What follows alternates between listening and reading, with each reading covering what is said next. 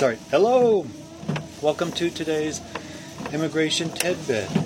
Okay, so there's actually uh, three or four other parts of this question.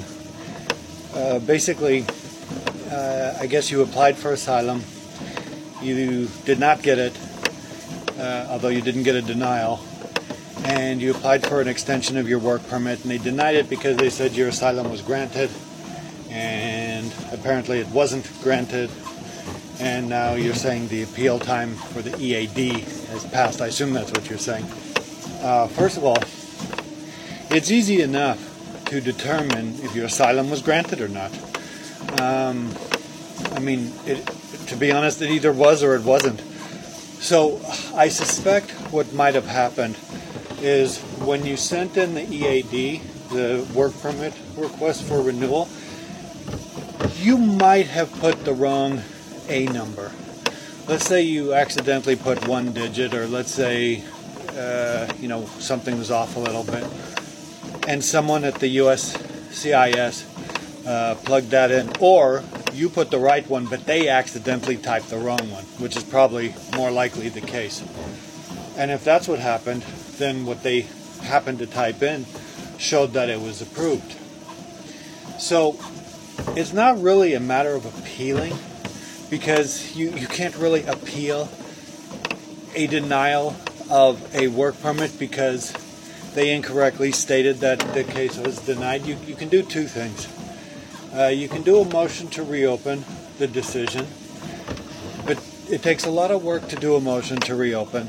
And, you know, in the end of the day, um, it may or may not even be granted. Or you can just apply for the work permit again, which would probably be the best thing to do, is to apply for the work permit again and include what happened on the first one and include everything in there to show that in fact it wasn't approved. Now, I know that a lot of people who apply for asylum are more interested in getting the work permit than, you know, the asylum itself, which I can understand that. You need a work permit to eat, you need a work permit to legally work and so forth. But at the end of the day, it's the asylum that makes more that's more important. Because if the asylum is denied, what's the use of having a work permit for another six months if you only get a denied asylum? So I don't know where you're from, and I don't know what the facts of your case are. But there's a lot of people who think that all they have to do is come here, fill out an asylum application, submit it online, and they're in, no problem. First things first, the reality is about 15% of asylum cases get approved.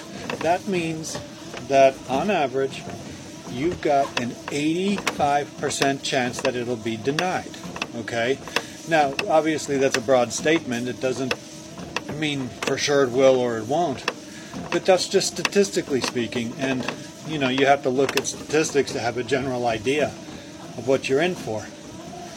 So if there's an 85% chance, more or less, that your asylum's going to get denied, you can't just think that all you need to do is go online, fill out the application, submit it, and you're in. Okay, you, that that that is not the best path to take. You need to do everything you can to make that asylum case the strongest it could be. I've had people who try to do this, and they list like 25 different reasons that they want asylum, of which 24 of them legally do not qualify. And the one that did qualify, they don't put any supporting evidence. So, if there's any time to hire someone who knows what they're doing, it would probably be an asylum application. Mean, just think about it. Even if you had 10 years of education wherever you're from, you know, if you're not a U.S. immigration attorney, you don't know U.S. immigration law. Okay? All, all you really know is that that if you've been persecuted by, you know, for one reason or another, you can come into the U.S. But the fact is, is that there are lots of sub caveats to asylum. There's lots of things that need to be proven. It needs to be done in a coherent manner, um, and you need to keep all the stuff out that doesn't make any difference. Okay, that doesn't help your case because, you know, the reality is is if you put an asylum application and you know half of it doesn't make any difference, the officer is going to think the only reason you're putting that in is because the stuff that does make a difference is weak, okay, and doesn't have enough support. So I've let you know what you need to do to you know get your work permit going, but more importantly, you need to supplement most likely the asylum application and make sure that it has what it needs to in order to try to get past that 85% chance of denial. Okay? Short Cast Club